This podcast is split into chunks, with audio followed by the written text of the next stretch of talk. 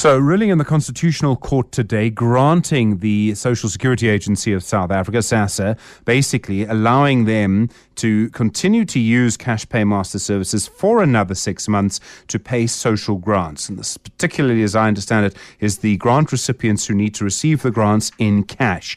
And you'll know there's been a huge hoo ha over this. Constitutional Court ruled ages ago that cash paymaster services should have nothing to do with it. But here we are once again.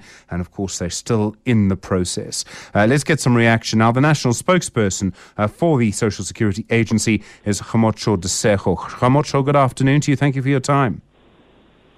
Good afternoon, Steve, and good afternoon to the listeners. Uh, let's do the first things first, the technical stuff. There are certain conditions that the Constitutional Court has placed upon you. Are you able to comply with those conditions and pay social grants?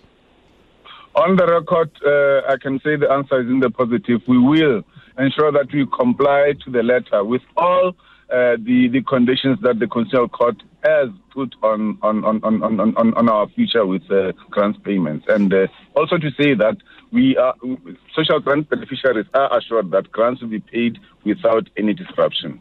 You have six months to make sure you don't need the services of CPS. So, just for the record, once again, I think this is the third time I'm asking a representative of the agency, but I'm afraid we're a little cynical, Kgomotso. You won't ask for another extension. Yes, yes, yes, indeed. There, there are no plans for, for, for asking for such, and I can assure your listeners. Okay, what do you need to do in the next six months? What we need to do in the next six months is to make sure that we finish the process that we have started uh, with the tender regarding the cash payments. Once we've got a provider in place, we'll be ready to go and uh, we will be able to pay everybody who receives their money through any outlet in the country. And that provider is going to be the post office, isn't it?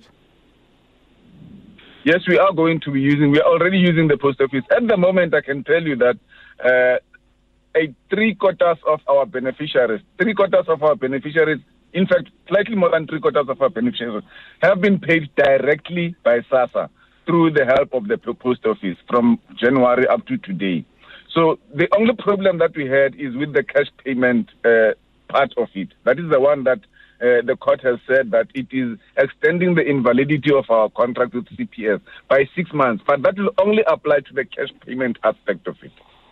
All right. Um, I mean, you'll know that there's a huge amount of cynicism around this. And today in the High Court, there was a different ruling. This relates to the fact that Cash Paymaster Services must now pay you back 316 million Rand. This is money that the USSA had paid them. I mean, it obviously shows, and the order shows, that you should not have paid them that money in the first place. Yes, yes, yes, yes, Stephen. On, on that one, I'm afraid we are still busy studying the judgment. It does follow, though. I mean, logically, if a judge rules that they must pay you back, you shouldn't have paid them in the first place. Uh, as I said, uh, Steve, I would I would be uncomfortable to comment further on that one because we are still, uh, you know, we're still around the table with our legal department trying to study the, the, the judgment and also to ensure that at the end of the day, the, at the, at the end of the day we, we issue a statement. Okay, I mean, you actually withdrew your opposition to it.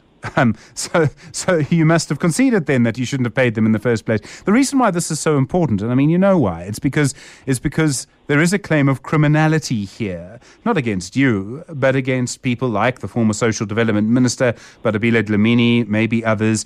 And there's been there's a separate inquiry underway about whether uh, Minister Dlamini should actually be held personally liable.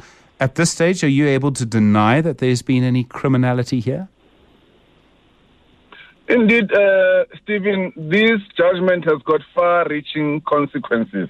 And then that's the reason why I was saying to you, fair, to be fair enough, I would prefer to comment at a later stage once, once you have grasped all the implications of this judgment. Okay, so for the moment, until you study the judgment, you can't deny there was criminality. Stephen, can we study the judgment and then we will comment? All right. Kgomotso Diseko, thank you very much indeed. National spokesperson for SASSA.